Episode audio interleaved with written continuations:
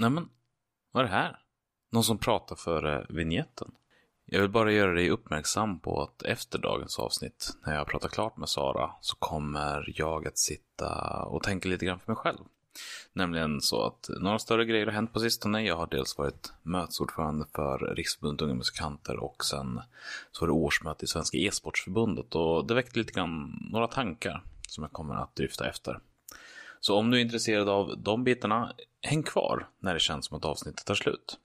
Men först ett avsnitt med Sara Haraldsson och jag välkomnar dig. Här kommer vignetten. Sverige är ett land som är byggt utav folkrörelser. Och vi vill lyfta fram de unga kandidaterna till styrelsen. Om en grupp av människor har en gemensam intresse, då kan de bilda en förening. Det är en gryende folkrörelse. God dagens och välkomna till detta nionde avsnitt av Civilsamhällespodden. Idag så tänkte jag börja med att läsa en del av en dikt skriven av Karin Boye, typ. Civilsamhällespodden som du lyssnar till var gång gör sömnen trygg och drömmen full av sång. När du färdigt lyssnat, bryt upp, den nya dagen gryr. Oändligt är vårt föreningsäventyr. Och jag som förstör vårt kulturarv heter som vanligt Charles Metzma och till vardags så hittar ni mig som förbundssekreterare i Sverok men här representerar jag mig själv. Och idag så sitter jag tillsammans med Sara Haraldsson från Maktsalongen. Goddagens! Hej! Är du redo? Ja, Men superredo. då kör vi! Eh, och precis eh, som vanligt Först ut på dagordningen står att lära känna dig lite grann. Mm. Och det gör vi ju då genom att ställa frågan Hur blev du en engagerad människa? Mm, alltså jag eh, har min bakgrund i elevrörelsen eh, och började som, alltså jag tror när jag tänker tillbaka att jag har suttit i elevrådet på riktigt alla år under jag har gått skolan. Så att det var liksom så det började. Och sen så var det genom det här klassiska bananskalet att vår någon som var pri, fritidspedagog på min högstadieskola var så här, åh, här finns den här elevrådsorganisationen som har en träff eh, ganska nära skolan. Om ni vill, eh, som är, var över en helg, om ni vill kan jag köra er dit fram och tillbaka så nu får, får ni vara med på den här och träffa massa andra elevrådare. Men var det en lärare som sa det? Ja, eller så här fritidspedagogen som typ var lite ansvarig för elevrådet. Så då åkte vi på en sån och jag blev helt så här: wow. Och då var det mest så här: wow, här är massa typ andra coola personer och man får typ sova i sol, sovsalar och typ blir kär i personer från andra delar av Sverige eh, och typ sitter upp och pratar om livet till klockan tre på ett sätt som jag inte kanske kände att jag kunde göra eh, med mina klasskompisar. Eh, och sen så blev det att jag engagerade mig i, i den organisationen som då var Sveriges elevråd Svea. Eh, och sen har det bara, bara fortsatt med, med ett gäng andra organisationer efter det. Men vad var det som, eh, var det bara gemenskapen eller var det att vara annorlunda överhuvudtaget eller?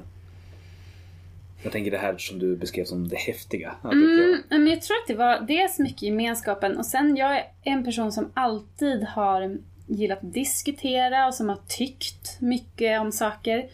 Eh, men kommer liksom inte från en politisk familj där man diskuterar mycket. Jag kommer inte från ett Ja men då från ett, liksom ett socialt sammanhang där det fanns andra som var intresserade av att diskutera. Liksom. Så jag tror att det var mycket det, att jag kände att jag fick träffa personer som så här: wow, här är också personer som är engagerade kring saker som jag också är engagerad kring. Och sen så blev det ju mycket att så här, ja men just eftersom jag alltid hade varit engagerad i elevrådet och brydde mig mycket om så här skolan, att det kanske började mycket som den här wow vad häftigt med alla de här personerna, men sen så liksom fanns det ju redan ett frö av liksom elevengagemang eller vad man ska säga som fick lov att blomma ut i, i den organisationen som sen ledde till ett mer ja, formellt engagemang. Först som ideellt aktiv och sen som förtroendevald. Mm. Spännande. Men vad var det då, du, om du säger då att du var engagerad redan innan, att du brann Mm. för frågorna. Vad, vad var det som hade väckt det engagemanget? Jag vet inte. Alltså jag vet, det, det, det är liksom, alltså just eftersom jag har typ gjort det sen jag var så här, ja, gillat elevråd. Ja, men jag tror att det är så klassiskt, typ så här, gillar att prata, gillar att få vara med och bestämma, tycker om att typ ifrågasätta saker. Alltså jag, ja, jag Ja. kan liksom inte säga att så här, åh, jag brann som, redan som sjuåring för barns rättigheter. Utan det var mer bara så här, nej men det är väl kul. och bry sig om saker. Typ. Och sen från Sveriges elevråd Svea så har du vandrat direkt till maktsalongen eller var det någonting annat Nej. Eh, jag har också suttit i styrelsen för Röda Korsets ungdomsförbund. En, eh, en kort sväng, åtta månader. Eh, och sen så satt jag länge i styrelsen, för jag satt ju i styrelsen för, för Sveriges elevråd Svea också. Eh, och sen så satt jag i styrelsen länge i, um, för LSU. Eh, så fyra år där, varav ett år som vice ordförande. Och sen så efter att jag hade avslutat mitt engagemang i, i LSU som var mitt, mitt sista liksom, förtroendeuppdrag eh, så startade jag Maktsalongen året efter tillsammans med min kollega Sofia Brännström. Och vad var det då som fick dig att liksom hoppa vidare och upptäcka nya organisationer och inte bara när du var klar med skolan att du, att du var klar då? Vad, vad har fortsatt att driva dig framåt?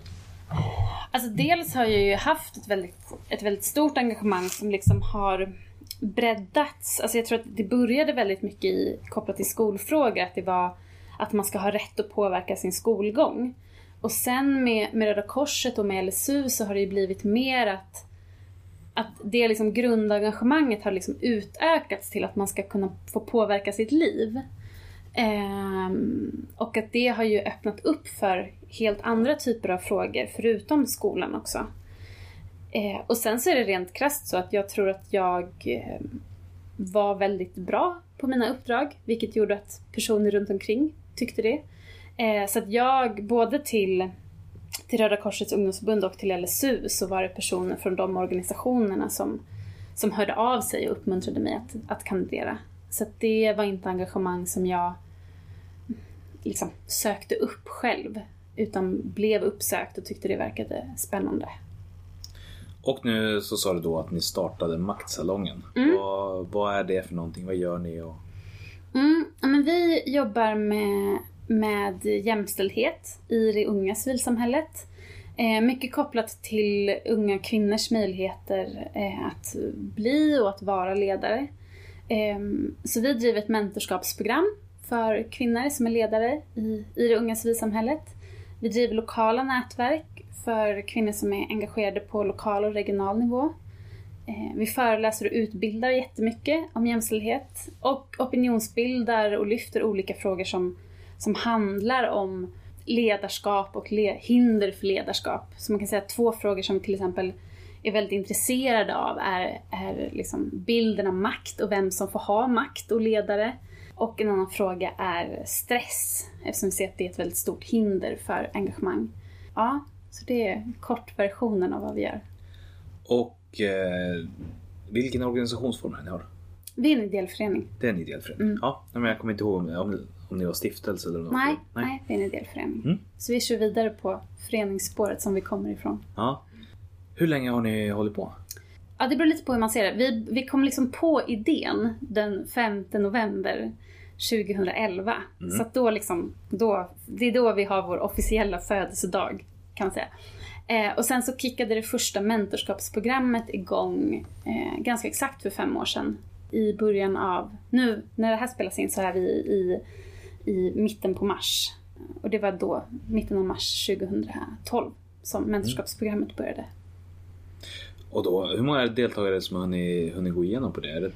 Om du har en rund siffra? Ja, det är typ om man tittar både de som är adepter och mentorer så idag är det ungefär kanske 210-220 som totalt har varit en del av, av nät, eller som är en del av nätverket. Det är jättecoolt. Ja, det är, det är väldigt häftigt. Ja, men vi börjar ju sakta liksom glida över lite grann i det som ändå är dagens tema. När vi ska prata om men hur man omsätter det i någon form av praktik i sin organisation. Att jobba med jämställdhet och göra eh, sin organisation lite mer inkluderande helt enkelt. Eh, har du några inledande tankar om, om ämnet som sådant?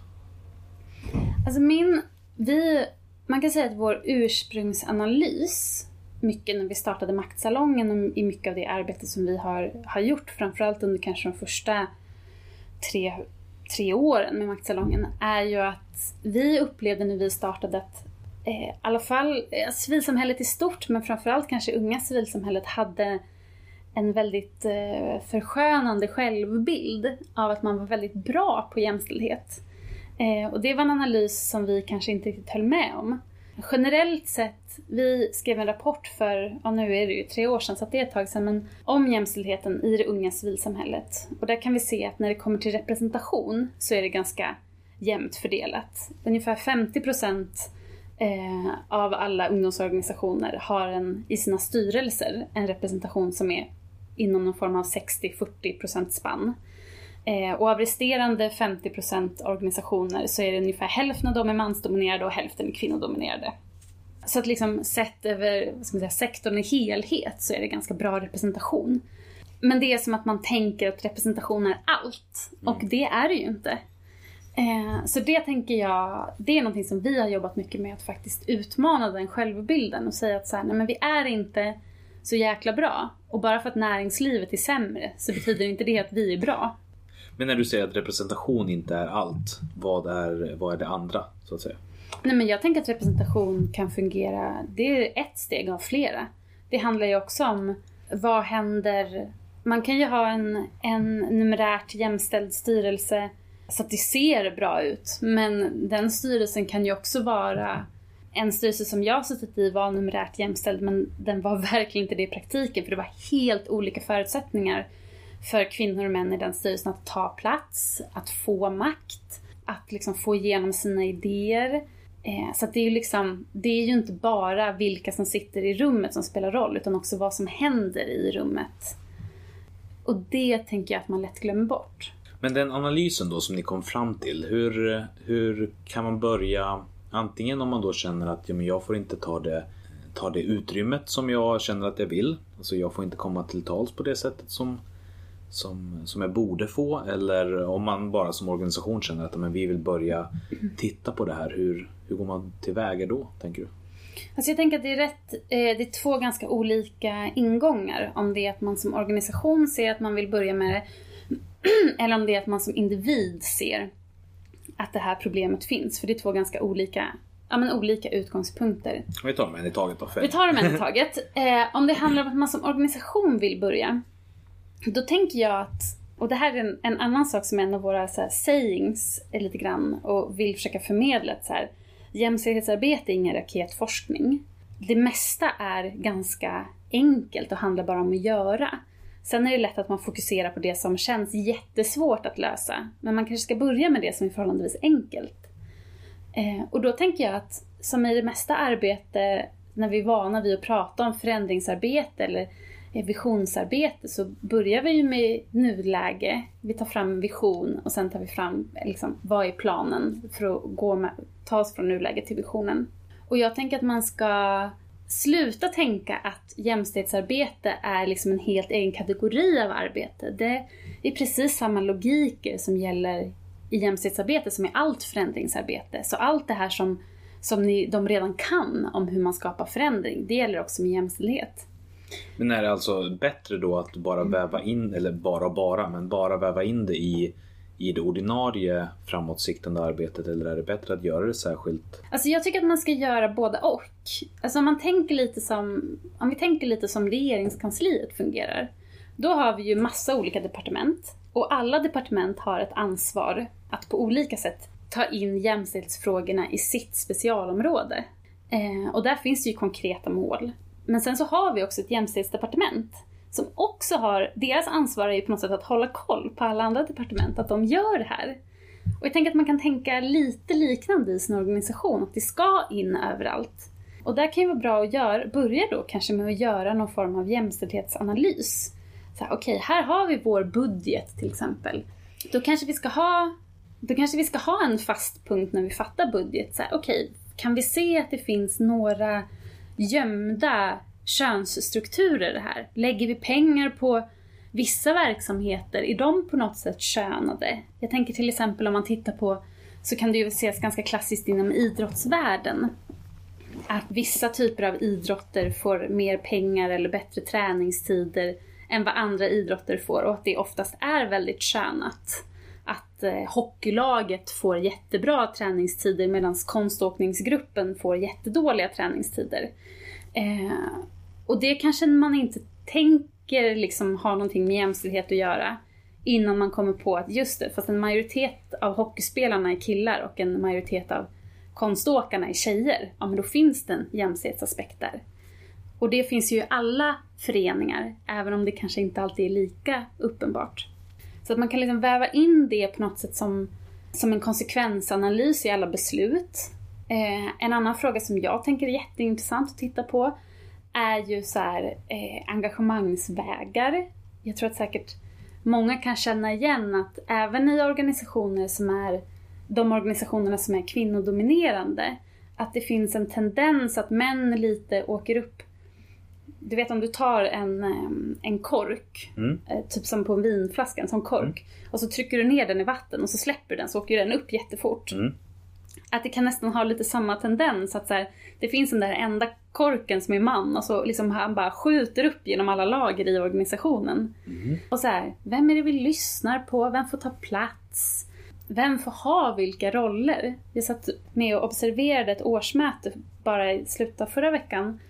Där det var så här jättetydligt att, ja men, när, vi var, när det liksom var dags att prata om budget och revision och allt det ekonomiska så var det bara män som pratade. Eh, på punkten när de skulle mm, föredra verksamhetsberättelsen så hade de lagt upp det på ett sätt att det var en kvinna i styrelsen som liksom frågade ut mannen i styrelsen om verksamheten. Så att så här, vem är det som pratar om vad? Vilka områden har man ansvar för?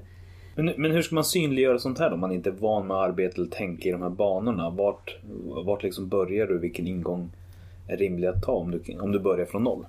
Alltså för det första tänker jag att antingen så kan man ju använda alla de grejerna man redan kan. Antagligen tänker jag att, att en organisation har supermånga metoder som man redan brukar använda sig av i förändringsarbete. Är att man gör en open space, är att man gör en SWOT-analys, så vidare och så vidare. Om man känner att man inte vet hur man ska applicera det, så finns det ju också massa bra, det finns en jättebra hemsida som heter jämställd.nu. Det, liksom, det finns massa olika grejer på den hemsidan, men där finns det också ett avsnitt av att göra olika met- metoder för att kartlägga jämställdhet. Jag tänker att man, men det enklaste tror jag är återigen just det här att inse att lägga upp det på precis samma sätt som ni skulle lägga upp allt annat arbete. Ja, men om ni vill göra någon annan förändring i er, er organisation, vad hade ni då gjort för att liksom, synliggöra nuläget? Ett annat tips är att vi för några år sedan tog fram någonting som heter Method Kit för jämställdhet. Och det är en, en kortlek på det som många tycker frustrerande nog är 51 kort och inte 52. Och på varje kort så finns en aspekt av jämställdhet. Eh, så det kanske är så här löner, talesperson, talartid, ekonomi, alltså massa olika aspekter som kan vara relevanta att titta på när vi pratar om jämställdhet. De kommer inte med några svar, men de belyser de här olika aspekterna. Just för att man kanske inte kan komma på alla de där aspekterna själv. Eh, och det är det som har varit vår tanke med det här kittet, att det behöver man inte göra. Utan då kan man bara titta på de här korten och så kan man använda dem både för att göra en nu- nulägesanalys och för att sen skapa en vision. Men också bara för att komma igång då och se vilka Ja. områden påverkas utav det här. Ja, precis. Smart. Sen är ju då det andra spåret om man är en ensam person. Och där, Lite klurigare antar jag. Ja, där kan det ju tyvärr vara lite knepigare. Beroende på såklart hur förstående organisation man har. För där, om man är i en organisation där ingen annan håller med om att det är ett problem. Så tror jag för det första att det kanske inte är sant. Alltså då kanske man bara pratat med fel personer. För jag tror att risken att du är den enda som upplever det här som ett problem är ganska liten. Men det kanske inte är någon annan som har satt ord på det innan. Att man, så då är mitt tips att börja liksom försöka hitta allierade. Och då kanske man får välja lite snävare. Så, okay, men vad är det största problemet? Nej, men säg att det största problemet är att det förekommer jättemycket härskartekniker på era styrelsemöten. Och därför tycker du att det blir svårt för dig eller att du ser att det blir svårt för andra kvinnor i rummet att ta plats. Ja, men då kanske det handlar om så här, hur kan jag alliera mig med de andra? Då kanske det är att man inte känner att man kan lyfta det i helgrupp, för det kanske känns alldeles för svårt och utlämnande. Då kanske man kan prata med en eller två andra i styrelsen och vara så här, kan vi hjälpa varandra? Kan, vi, kan du se till att när jag säger någonting, då bygger du vidare på det? För det behöver inte vara att man håller med varandra, men då kan det vara så här, ja men precis som Charlie sa så tänker jag det här. Eller ja, jag hör vad Charlie säger, men jag håller inte med, utan jag tänker istället det här. För då, och det blir ett sätt att synliggöra någon. Att se till att dela med sig av information som kanske inte når alla. Bara den här grejen att man vet typ att det finns någon annan i rummet som också kan säga call the bullshit out om det händer någonting. Att det kan vara ett sätt. Och även om det rör sig andra saker än, än härskartekniker som på sätt och vis är skitjobbigt men också kanske lite mer konkret. Så tror jag verkligen det här med att hitta, hitta andra som man kan teama upp sig med verkligen är en framgångsfaktor. Och om man inte kan göra det i sin egen organisation, att försöka göra det hos andra. För jag tror att det görs jättestor skillnad bara att man vet att så här, det är inte jag som är typ knäpp, utan det finns andra. Är det någonting som märks av i nätverken? Som ni Alltså det är ju det som är hela grundtanken med att vi startade Maktsalongen. Att jag och Sofia genom våra engagemang hade känt just den där känslan att bara, det är någonting som är så jäkla fel här och vi får inte alls komma till vår rätt. Men vi fattar inte varför. Och sen så till slut gjorde vi det och så insåg vi att vi hade känt oss så himla ensamma. Och då ville vi inte att de som kom efter oss skulle behöva känna sig så ensamma. Eh, så det pratas jättemycket om i nätverken. Men, men efter att man har då börjat eh, hittat någon allierad och börjat belysa det och eh, man vill lyfta det liksom större då.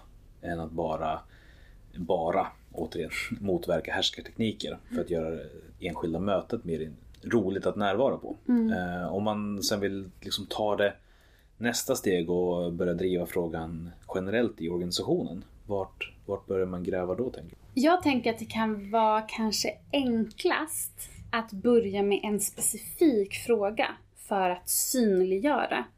Att man kanske får utgå ifrån att, eller jag tänker i alla fall mycket att de flesta som jag har arbetat med har inte medvetet velat skapa en ojämställd organisation.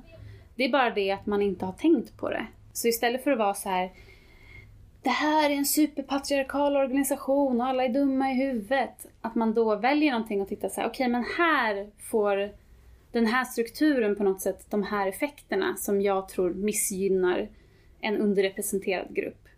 Eh, och att man kanske då kan börja börja någonstans. Okej, Okej, men ska vi börja med att se att när vi lägger möten, det påverkar olika personers förutsättningar att kunna vara med. Okej, men finns det andra alternativa lösningar på det? Jag tänker så här, för mig är väldigt mycket så här målet helgar medlen. Om man sitter i, om man är i en organisation där man vet att så här, om jag säger att det handlar om jämställdhet, då kommer det aldrig funka. Ja, men då kanske man inte behöver göra det. Då behöver man inte säga att det handlar om det. Jag hörde ett exempel från en organisation där de, där de hade valt att införa att när de har helgträffar så ska en av fyra måltider vara vegetarisk. Och det kan man ju tycka inte är jättekontroversiellt. Men det blev ju hus i helvete. Och en jättestor debatt massa var så här: jag måste få äta mitt kött typ. Om de bara hade börjat servera en vegetarisk måltid per träff så hade ju antagligen ingen märkt det. Och de hade sluppit hela den debatten.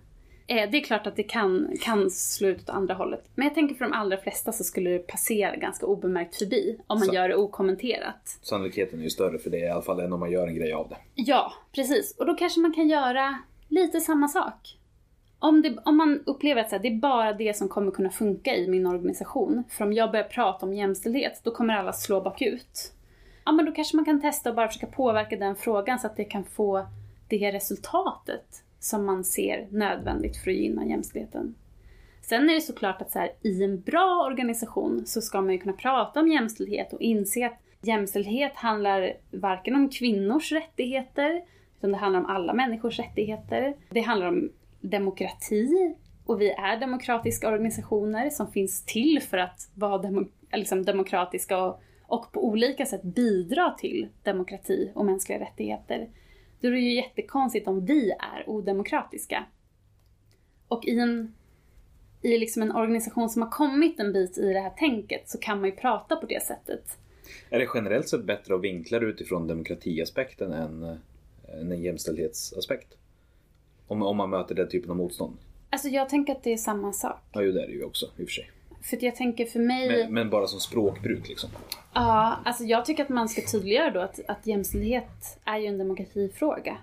Att det handlar ju om att alla personer i organisationen ska ha samma möjligheter att påverka.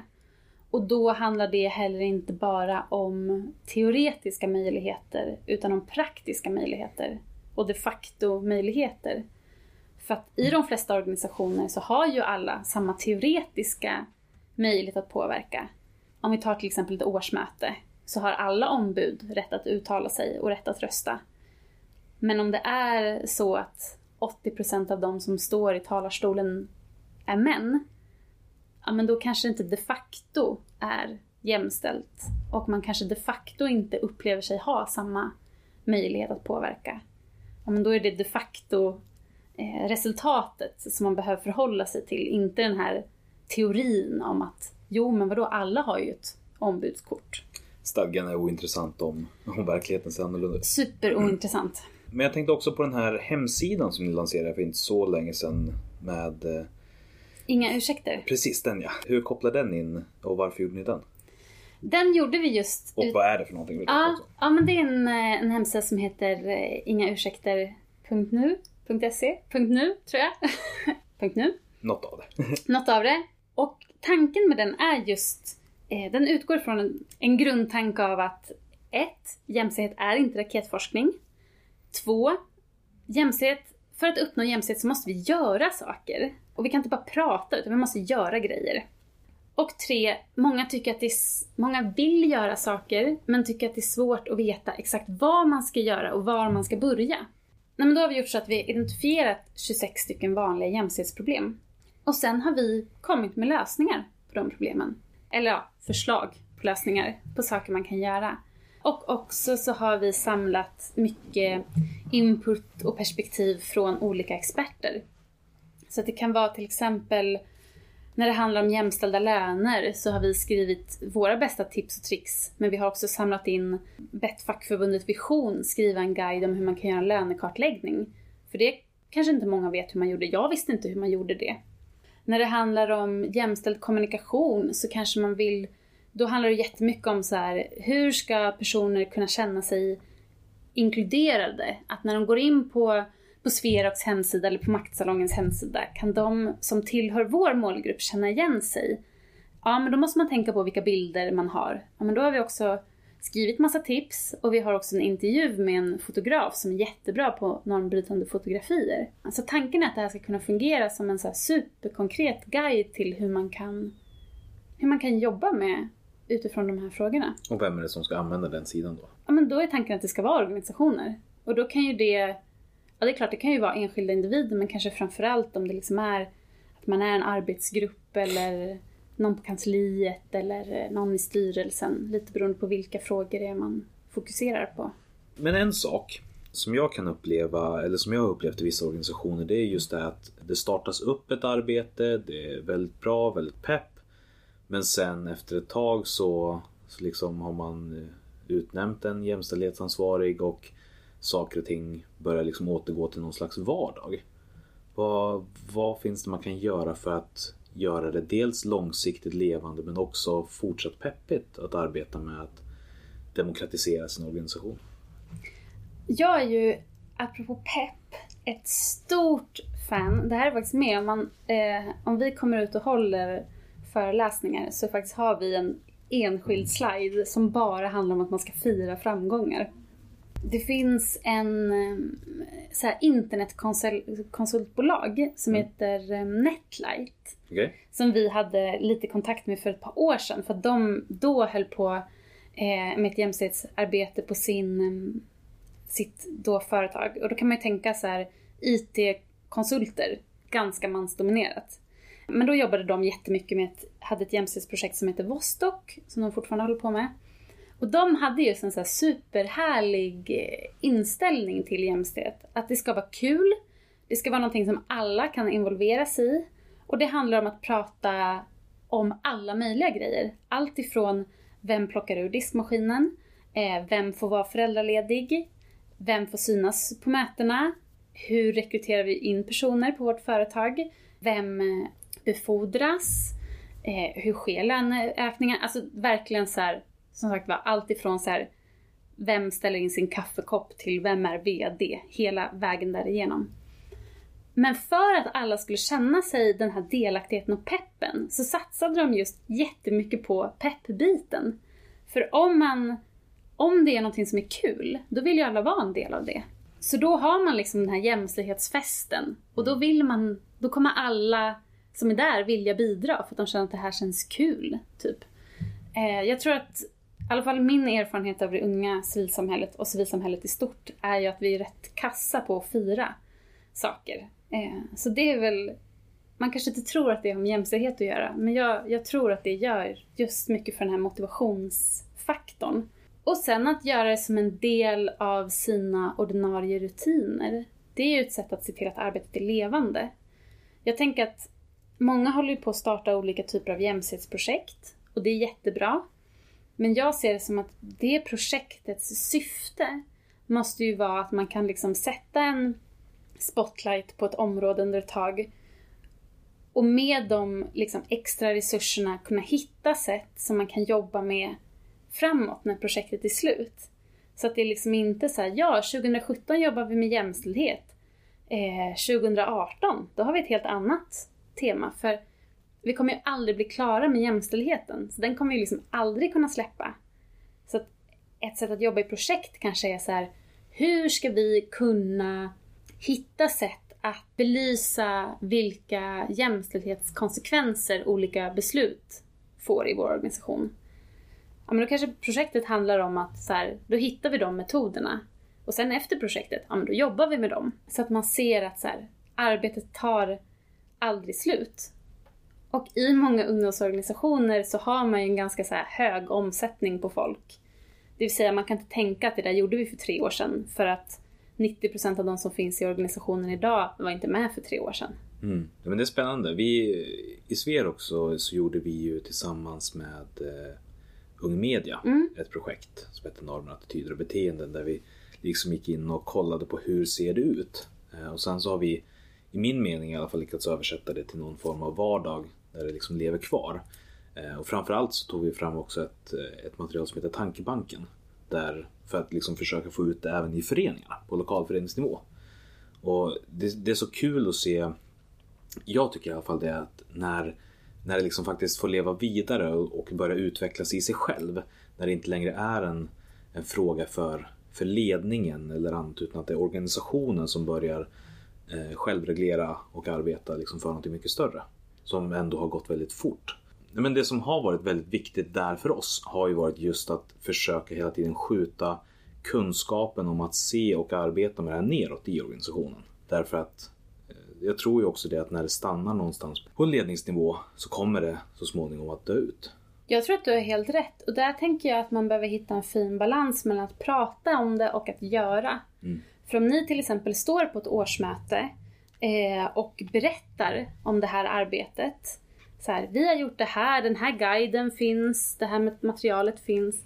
Och sen samtidigt så kan man se under mötet att så här, ja okej, men ni jobbar med kvoterade talarlistor. Eh, ni har ett medvetet tänk kring vilka i styrelsen som föredrar vilka punkter. Ni har ett presidium som inte domineras av ett kön utan som är könsblandat. Att man också kan se att det har tänkts på. Då kommer det också bli lättare för någon att gå tillbaka till sitt distrikt. Och både då vara så här, ja, här finns det här materialet. Men här fick jag också från själva mötet inspiration om hur jag kan jobba vidare. Att man måste också så här, put your money where your mouth is. Och göra förändringen själv. Och då tror jag att det kan sprida sig i organisationen. Och ju fler som jobbar med det och som känner ett ägandeskap över det, desto, fler, desto mer kommer ju hända. Och att få alla att det fattar om dem. Jag vet att ni har ju ett superspännande projekt kring e-sport Mm. till exempel. Som jag tänker också är ett så jätteviktigt och intressant exempel på hur också jämställdhet inte bara handlar om kvinnor. Att vi måste komma ihåg att så här, det här är inte en kvinnofråga. Och också ännu mer nu där vi måste se att eh, den här väldigt binära könsuppdelningen som vi lätt hamnar i med män och kvinnor funkar inte heller att helt och hållet utgå ifrån. Där vi måste tänka på transpersoner och icke-binära och, och liksom få med, få med eh, de personerna också i, i ett sånt här arbete. Du tänker på det projektet Respect All Compete då? Ja, precis. Som handlar om, eh, ja men som är ett värdegrundsarbete kopplat till e-sport. Mm.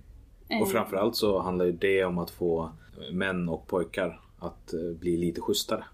Precis. Och det tänker jag både är ju liksom positivt gentemot den gruppen, men också apropå det här, om vi kopplar tillbaka till det vi pratade om förut, om representation, så tänker jag att då antar jag att det är så att det är väldigt många fler män som sysslar med e-sport än vad det är kvinnor. B- både ja och nej faktiskt. Okej. Men om man ser till den synliga delen så är det nästan bara män som gör det. Men, eh, men fördelningen totalt sett i utövare är ganska jämnt fördelad. Okej, Så att vi har ett jätteproblem Ja. med att det bara är män som är synliga. Men utövandemässigt så är det faktiskt ganska jämnt. Okej, och då är det till exempel jätteintressant. Varför är det så? Om vi har massa utövare som är kvinnor, varför syns inte de? Eh, och då kanske det också till exempel handlar om att nej men som kvinna så är det svårt att få ta plats i den här kontexten. Just det, men då handlar det inte bara om vilka som utövar, utan vad händer när man gör det? Hur pratar vi om folk i den här gruppen? Vilka möjligheter har man att, att gå vidare? Just som sagt var, det handlar inte bara om vilka som kliver in i rummet, utan vad händer när jag är i rummet? Jo men definitivt. För att, alltså, ja, det är ett helt eget avsnitt för sig bara om man skulle prata om e-sporten. Men, men det är verkligen så otroligt många. Vi har jobbat ganska mycket med det. Så att där börjar man identifiera alltså mekaniker i språkbruk, i beteende och Eh, även bara i vardagligt tal. Att generellt sett på stan så refererar man till en, en datorspelare som en han. I den minsta lilla språkgrejen. Eh, vilket också gör att det inte blir en eh, en plats där det är positivt för någon annan än en man att ta plats. Det behöver inte vara det primära liksom, syftet. Men jag tycker också att vi måste se att så här, vi som jobbar i det unga civilsamhället, vi är också med att skapa oss själva och våra så här, andra medlemmar runt omkring oss som på något sätt så här, framtidens med, ja, både nutiden men också så här, framtidens medborgare och samhällsbärare. Att, att ha en organisation eller en spelsort där man tillåter att så här, folk ska kalla varandra för massa olika skällsord och liksom eh, där man blir utpekad som inte lika kompetent eller duktig beroende på kön eller vad det nu kan vara. Det är klart att det får konsekvenser sen. Och det kan ju vi tänka i maktsalongen att å ena sidan kan man ju tänka att vi är en så här supersmal specialistorganisation med 0% allmänintresse för att vi jobbar med jämställdhet i det unga civilsamhället som på sätt och vis är en jätteliten målgrupp. Men man kan också se det som att, ja, fast om vi typ tittar på riksdagen, regeringen, näringslivstoppar. Jättemånga av dem har ju någon form av koppling till det unga civilsamhället. Jättemånga av dem har ju varit engagerade i partipolitiska ungdomsförbund eller elevrådsordförande eller massa olika typer av organisering. Om vi då har jämställd, ojämställt mellan oss redan nu, ja men hela den här tanken om att det kommer bli bättre sen, då faller ju den. Vi måste ju börja tidigt för att det ska kunna vara jämställt i bolagsstyrelser om 30 år. Jo men definitivt och sen är det ju också, jag menar det här kopplar ju an till det som jag i alla fall ser som civilsamhällets största uppdrag. Det vill säga upprätthållandet av vår demokrati. Att vi lär oss att det är i det gemensamma som vi skapar någonting vackert. Eh, och det här, ja, det är ju samma sak det här. Vi har, ehm, eh, vi har skrivit en bok om stress som heter eh, Stress och motståndskraft. I samband med det så tog vi fram en, eh, ja, men ett initiativ som heter Dags för nollvision. Som då är att vi har formulerat en, en nollvision om att inga, inga unga ledare ska eh, gå in i väggen. Och där har vi just en, en rad i det som, som säger att eh, det faktum att, för det är kvinnor i högst utsträckning som ju drabbas av, av psykisk ohälsa i allmänhet men framförallt stress och, och utbrändhetsproblematik. Att varje gång en, en kvinna försvinner så lämnas en vd-stol eller ministerpost eller ordförandeplats där det borde ha suttit en kvinna. Den stolen blir tom. Och jag tänker att det gäller även till jämställdhetsarbete. Att lyckas vi inte med det, nej, men då kommer det också på sikt finnas någon som borde ha blivit minister eller borde ha blivit den superhäftiga journalistpersonen som gräver fram det där jätteviktiga som aldrig får komma fram. Eller den som borde ha blivit nästa världsmästare i e-sport. Men du sa tidigare då att, eh, att det här eh, att arbeta med jämställdhet i sin organisation är någonting man aldrig blir klar med. Men att man måste fira att man lyckas.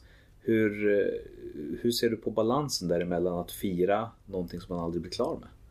Fast det blir man ju inte med någonting. Nej, i och för sig inte. Alltså jag tänker att eh, de flesta civilsamhällesorganisationer kommer ju aldrig nå sin vision.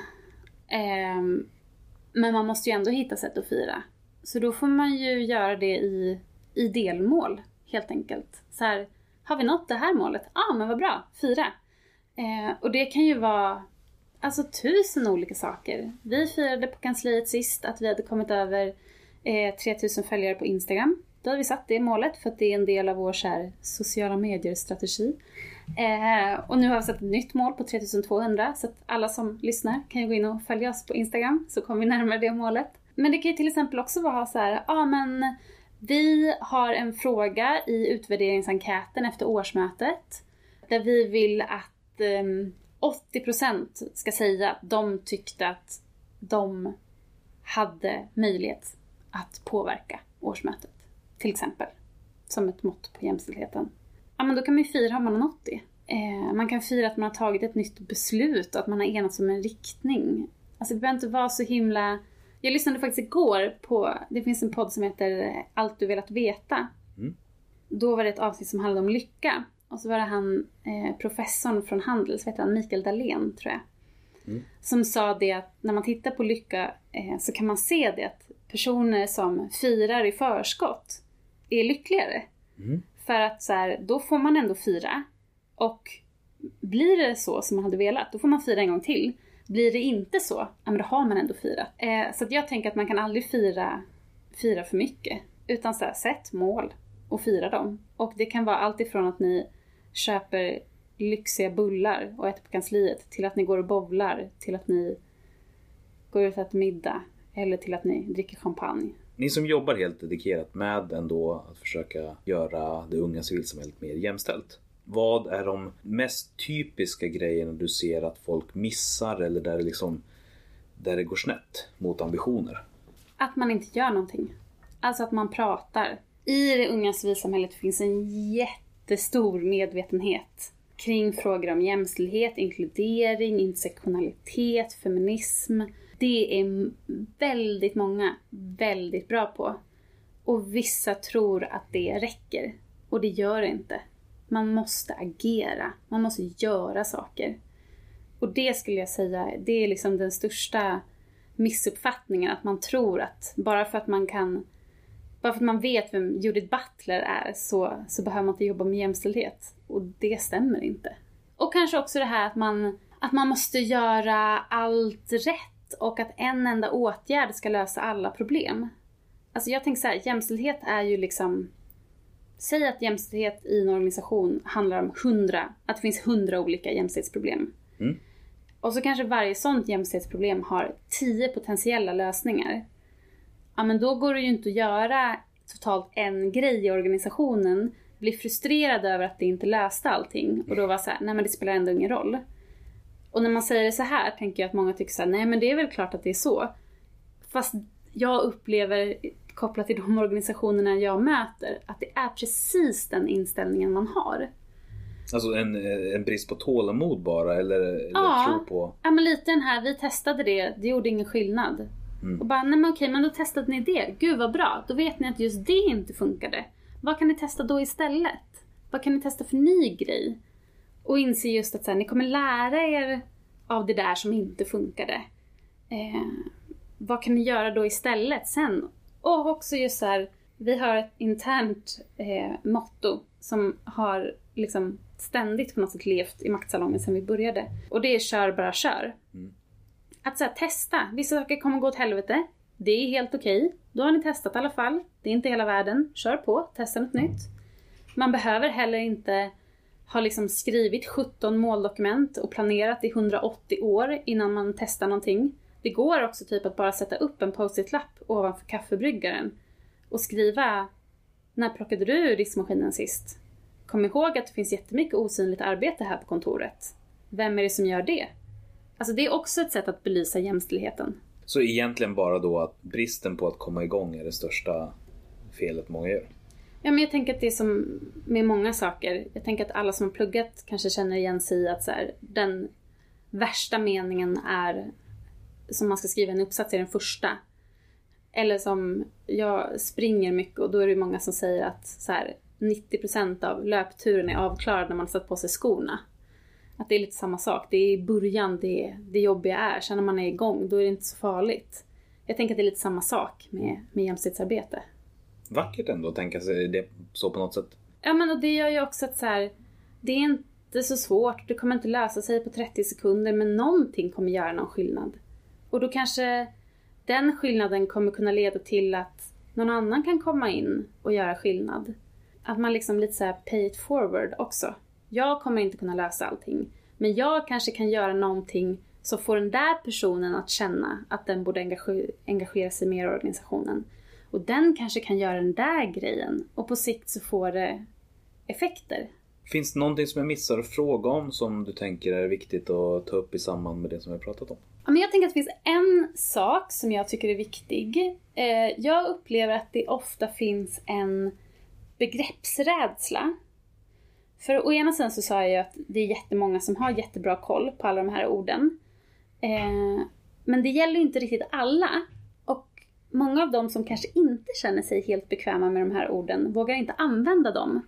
För att man inte är 100% säker på vad något av de här orden betyder. Man vet kanske inte vad skillnaden mellan jämställdhet och feminism är. Man kanske har en uppfattning av vad normer är men kan inte naila värsta två-lines definitionen. Och då vågar man inte prata om det här för att man är rädd för att säga fel. För idag tror jag att vi tyvärr har utvecklat ett debatt, debattklimat där vi lite hugger på personer som inte har precis rätt. Och därför tänker jag att det kan vara bra att till att man i organisationen skaffar sig en, ett gemensamt vokabulär kring det här. Att så, här, det här. så här pratar vi om det i den här organisationen och alla vet vad de här orden betyder. Så att man kan känna sig bekväm i att delta i sådana samtal. Och återigen ett, ett, tips på en grej som vi har gjort där då är, vi gjorde för ett par år sedan en filmserie som heter Viktiga saker. Som består av fem stycken filmer som jag tror den längsta är tre minuter. Där vi förklarar några av de här vanligaste begreppen. Så till exempel pratar vi om jämställdhet, feminism, makt, normer, intersektionalitet, några till. Så de kan man hitta på Youtube. Så det är till exempel ett sätt att så här, bara se till att vi kan få en gemensam grund att stå på och det underlättar diskussionerna väldigt mycket. Men är det någonting du upplever mycket att det finns en tänker det här med att hugga när någon använder fel. Eller Mm. att, eh, inte, inte så mjukt folkbildande av att ah, nu, nu sa du det här utan att det, är, att det finns en aggressivitet. Eller? Alltså kanske framförallt på internet Ja, jo det, är det ju tyvärr lite så.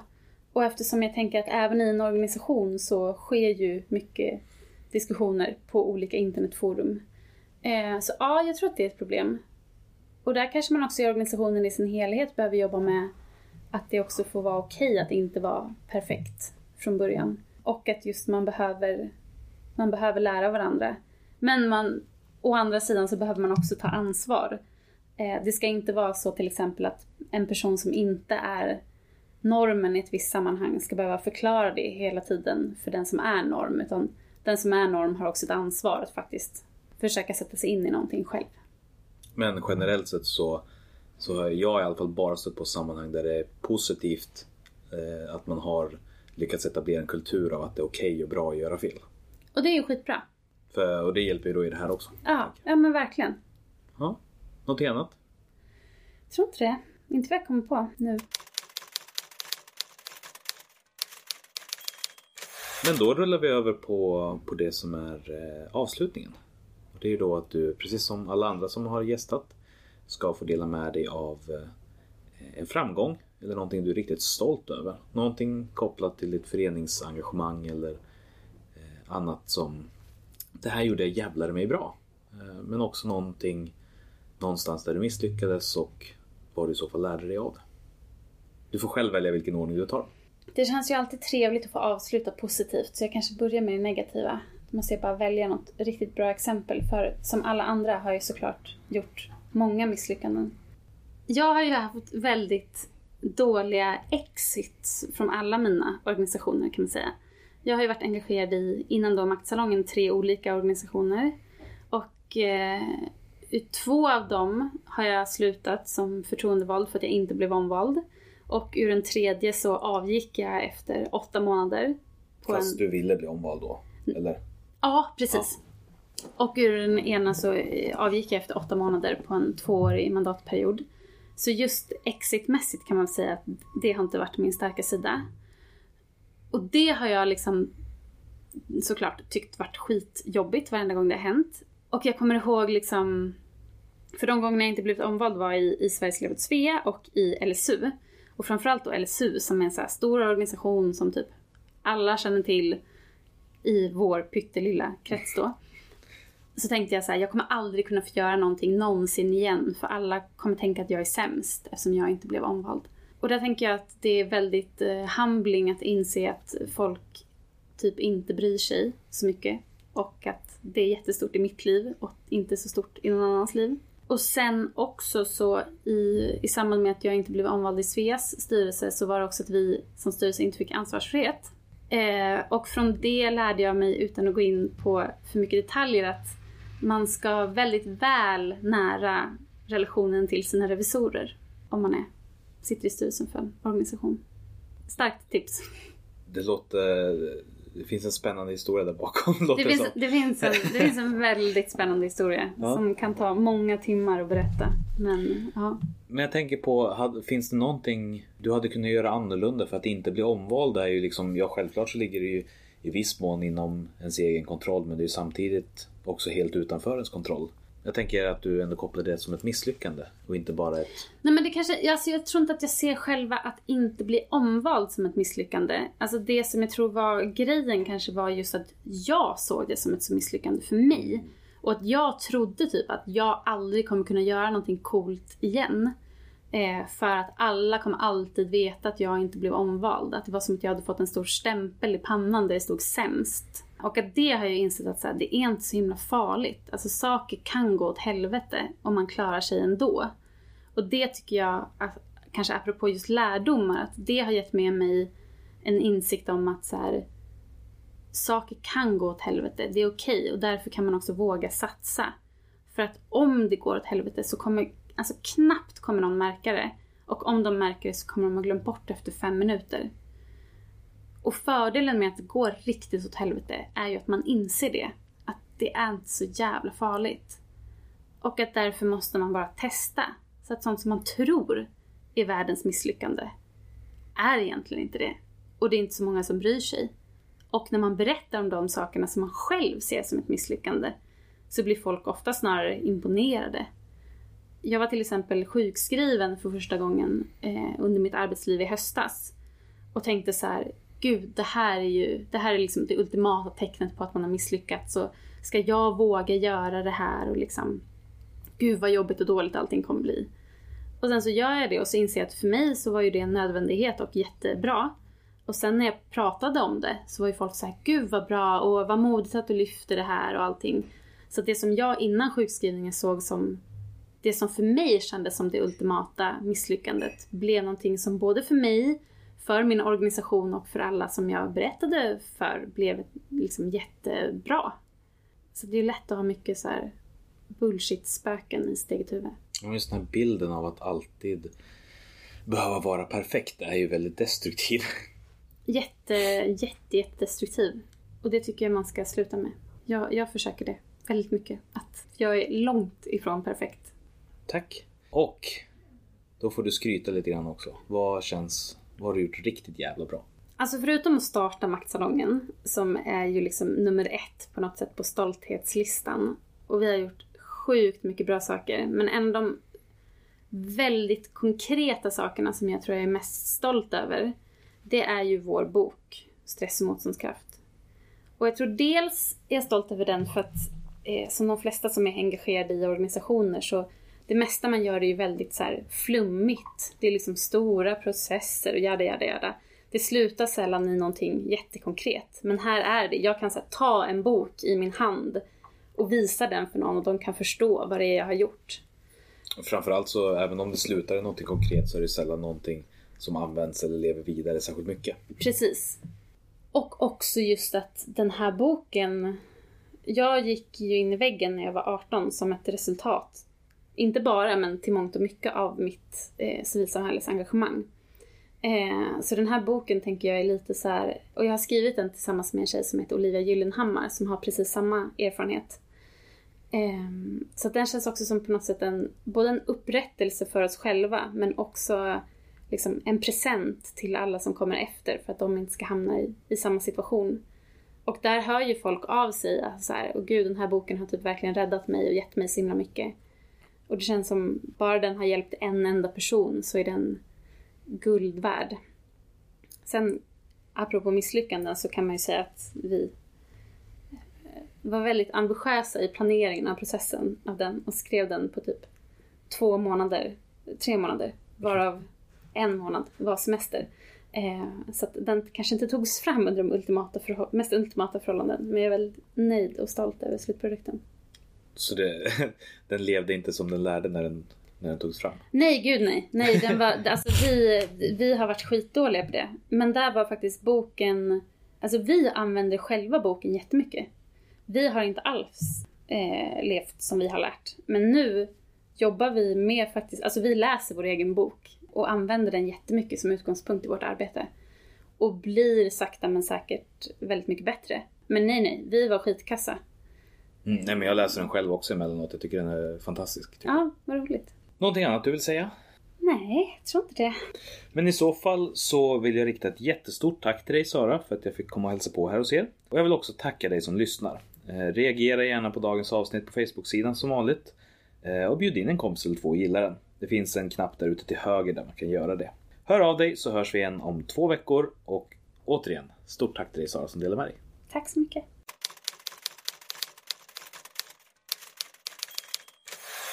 För två helger sedan så var jag mötesordförande på Riksförbundet Unga Musikanters årsmöte. Ni kanske känner igen organisationen och deras ordförande Anna Edlund från denna poddens allra första avsnitt. Och en sak som slog mig under den här helgen är ju vikten av dialog. För vid ett tillfälle så var det nämligen så att en motion som hade 11 yrkanden totalt ledde till att jag presenterade en propositionsordning som innehöll en kontrapropositionsvotering i en kontrapropositionsvotering. Joe Dog. Hörde det där kontrapropositionsvotering så. Men för mig som har vanan inne så är det inte sådär jättemycket arbete att slänga ihop en sådan. Det tar lite tankeverksamhet för att säkerställa att det blir så neutralt som möjligt. Men sen så är det ganska tydligt. Svårigheten ligger dock i att få hela mötet att uppfatta samma tydlighet och att vara med i alla steg i processen. Totalt skulle den propositionsordningen innefatta fem, eventuellt sju beroende på riktning, små beslut innan det framvaskade förslaget ställdes mot avslag. Så det ena problemet var komplexiteten. Även om jag har fått höra, inte bara under denna stämma utan även andra, att jag är pedagogisk och tydlig, så är det orimligt att tänka sig att alla med i alla svängar och nyanser hela vägen i den beslutsprocessen. Det andra problemet, som egentligen var ett större problem, men som jag ja, som mötesordförande hade kunnat välja skita i det, därför att det är inte min organisation, jag bryr mig inte och så vidare. Men riktigt så fungerar inte jag. Eh, och det problemet det var ju då att det upp, började liksom uppstå en metadebatt som rörde sig bort från sakfrågan. En debatt där, ja, ska man säga, ja, om man förenklar situationen extremt mycket så kan det beskrivas som medlemmarna versus styrelsen. Debatten var jättefin och höll sig på en civiliserad nivå, helt hövlig och utan en tillstymmelse till att jag skulle behöva bryta in och påpeka språkbruk eller något sådant. Men det låg liksom osad under ytan att även om orden handlade om sakfrågan så handlade inläggen Eh, mer och mer om förtroende ju mer vi pratade. Och förutsättningarna för att fatta ett beslut var alltså inte optimala och som tur var så fanns det en andra dag att spela med. Här ska också villigt erkännas att jag hade missat den möjligheten mitt i när jag tänkte på hur ska jag få det här så pedagogiskt som möjligt. Det vill säga att föreslå att skjuta upp beslutet till morgondagen. Men när förslaget kom från en i styrelsen så hakade ju resten av mötet på. Självklart så var det så vi skulle göra. Och jag tog då också tillfället i akt att mana till en dialog att under kvällens ajournering så skulle de olika liksom, parterna träffas och prata med varandra. Och detta just för att deras förslag var näst intill identiska. Det var mest nyansskillnader att prata om. Och jag propsade på att de båda sidorna skulle prata med varandra av två skäl. Dels så skulle en överenskommelse de två emellan innebära ett lättare beslutsförfarande för mig och eh, som mötesordförande men också för eh, mötet. Det vill säga för ombuden att förstå vad som hände. Det andra och kanske viktigaste skälet är ju att stadgar och paragrafer är en dålig konfliktlösare. Det är ett fantastiskt verktyg för att dra gränser mellan sakfrågor, men rent ut sagt skitdåligt för att hantera personliga relationer. Och som ni minns så nämnde jag att det började utvecklas två separata sidor. Det skyttegravar som grävdes. Vi hade inte på något sätt ett fullskaligt krig.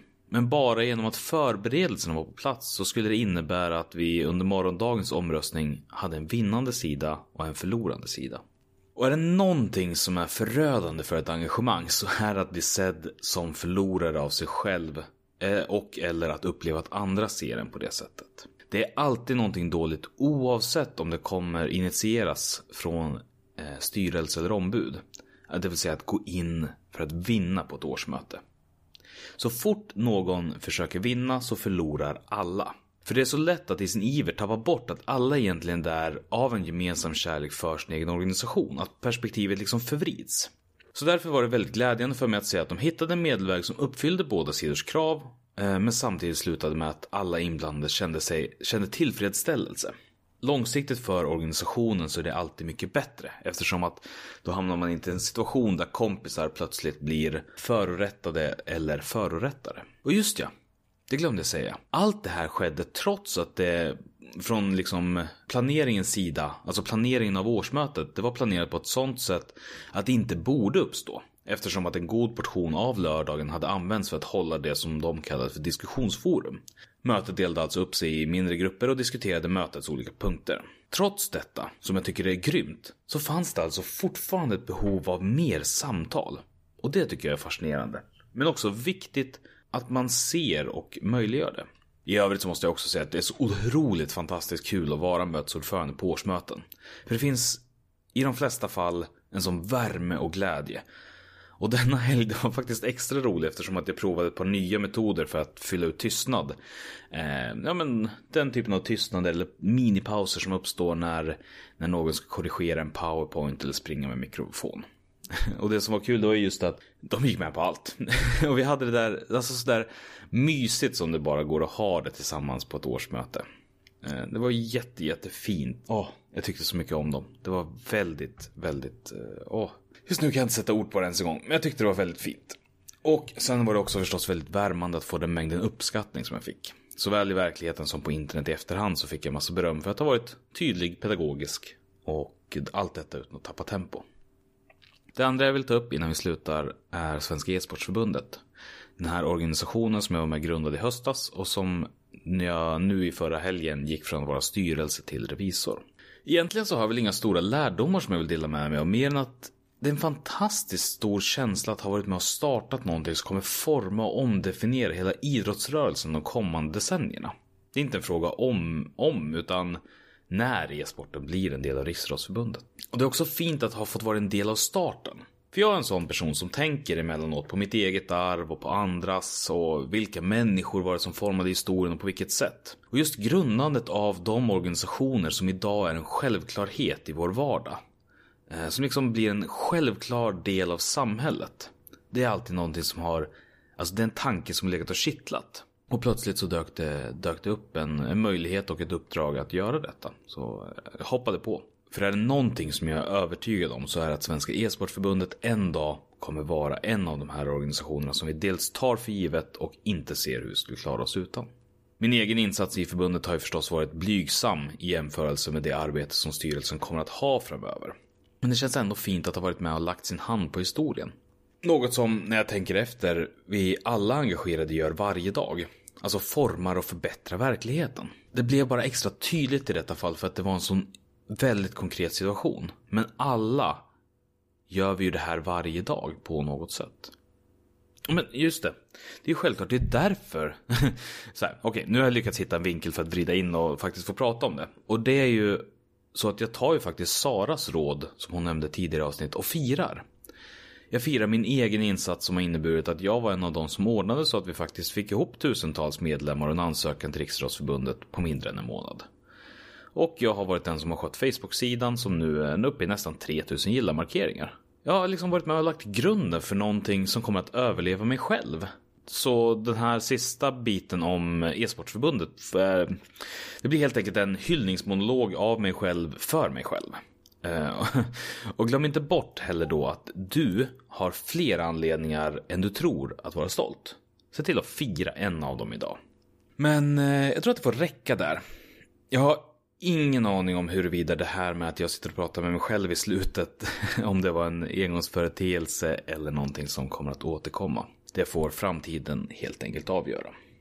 Oavsett så känns det hela som att det blev lite sådär nu när jag sitter här och faktiskt spelar in. Och jag vet inte om det beror på att jag aldrig någonsin har varit närmare kontakt med min hybris. Eller om det är bara läskigt att stå för mig själv i ett sammanhang som jag aldrig provat tidigare. Oavsett vad så är jag osäker och det jag försöker säga är att i vanliga fall så uppmanar jag till feedback av alla möjliga slag. Men de är ju mer som kompassjusteringar. När det gäller den här biten skulle jag väl behöva feedback för att jag inte ens vet om, om jag ska använda en kompass eller ett skohorn för att komma framåt härifrån. Ja. Tack så jättemycket för att du lyssnade. Det är du som gör det här kul att hålla på med. Sverige är ett land som är byggt utav folkrörelser. Och vi vill lyfta fram de unga kandidaterna till styrelsen. Om en grupp av människor har en gemensam intresse, då kan de bilda en förening. Det är en gryende folkrörelse